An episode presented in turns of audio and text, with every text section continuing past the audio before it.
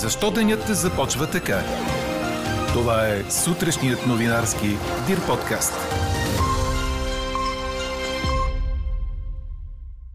Омикрон се заяви и у нас. Драстичен скок в броя на новите случаи.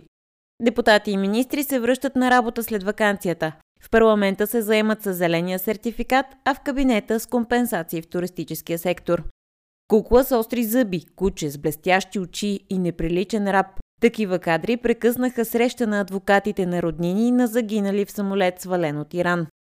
А ние днес ви питаме, трябва ли да има закон за дейността на събирачите на дългове? Пишете ни на подкаст news.dirbg.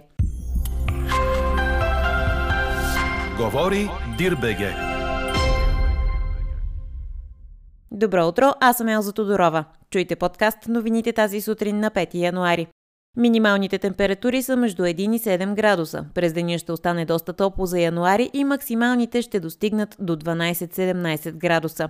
Ще остане без валежи. Ще има променлива облачност, по-значителна след обяд.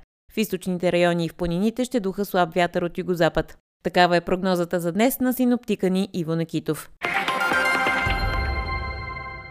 6252 са новите случаи на заразени с коронавирус за последното денонощие.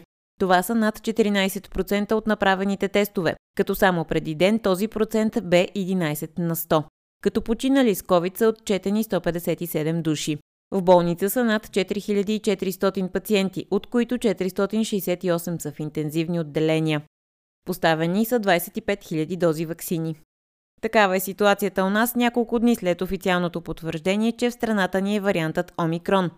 В Европа също се наблюдава сериозно покачване на броя на случаите. В Кипър правителството днес обсъжда какви мерки да предприеме, след като вчера постигна рекорд за страната в броя заразени от началото на пандемията.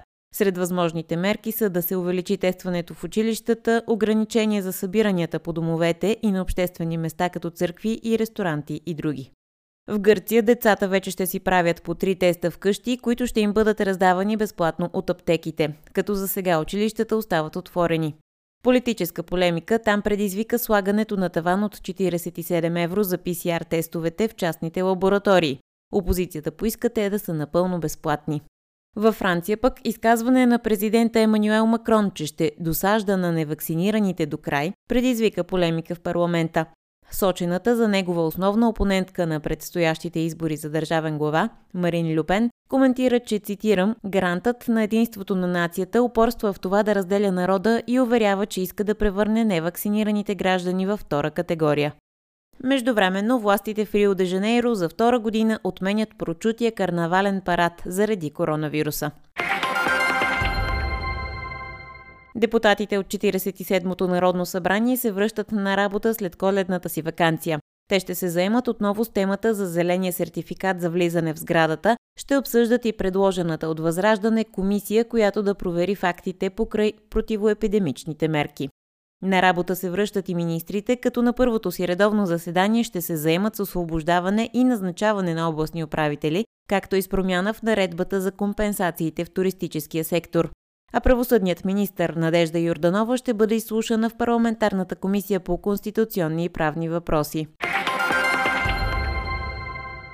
Бившият американски президент Доналд Тръмп обяви, че анулира пресконференцията, която бе предвидил във Флорида за четвъртък на 6 януари, когато се падаше годишнината от штурма на негови привърженици на сградата на Американския конгрес.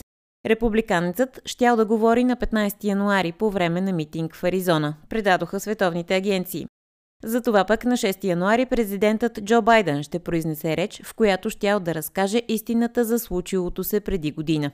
Междувременно комисията в Камерата на представителите на Конгреса, която разследва штурма, иска да изслуша известен водещ на Fox News – Шон Ханити, който е бил редовен гост на митингите на Тръмп. Той представлява интерес за разследващите заради десетки СМС-и, изпратени от журналиста на милиардера и на антуража му в дните преди штурма. Правителството на Казахстан подаде оставка след протести, предизвикани от повишаване на цените на горивата, прераснали в сблъсъци с полицията и довели до въвеждане на извънредно положение в страната. Президентът Късъм Жумарт Тукаев прие оставката на кабинета, опреквайки го за създалата се протестна ситуация в страната. Четете още в Дирбеге! Директорът на откритото първенство на Австралия по тенис, Крейг Тайли, коментира медицинското изключение по вакцинация, дадено за Новак Джокович, за да участва сърбинът на турнира от 17 януари в Мелбърн, предаде Корнер.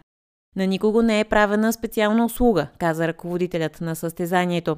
Имаше две независими една от друга комисии, които взимаха решенията за изключенията. Да, Новак ще играе в Мелбърн, като това е възоснова на тяхното заключение. Въпросното решение предизвика вълна от негативни реакции, особено в Австралия, но и сред колегите на Джокович.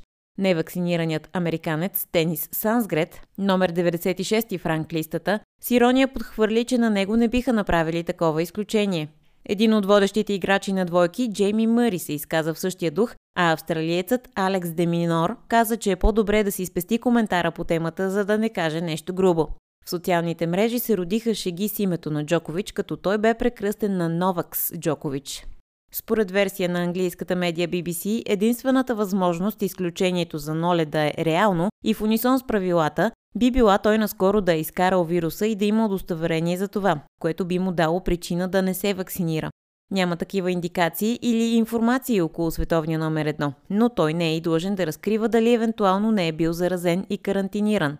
Както и тенис Австралия не може да разкрие причините за изключението, което се води лично медицинско досие на отделния играч. Чухте сутрешния новинарски Дир подкаст.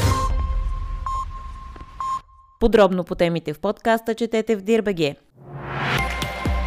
Какво ни впечатли преди малко?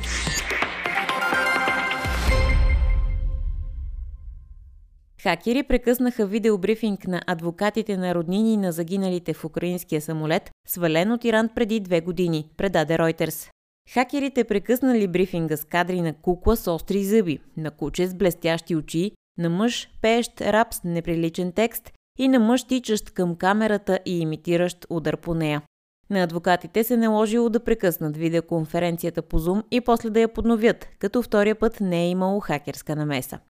Брифингът бе даден след като канадски съд постанови Иран да плати 84 милиона щатски долара на семействата на шестима души, загинали в самолет свален от корпуса на гвардейците на Ислямската революция. При свалянето на самолета загинаха 176 души, сред които 55 канадци и 30 души с разрешително за постоянно пребиваване в Канада. Иран призна, че е свалил самолета след опустошителна грешка. А какво ще кажете за това?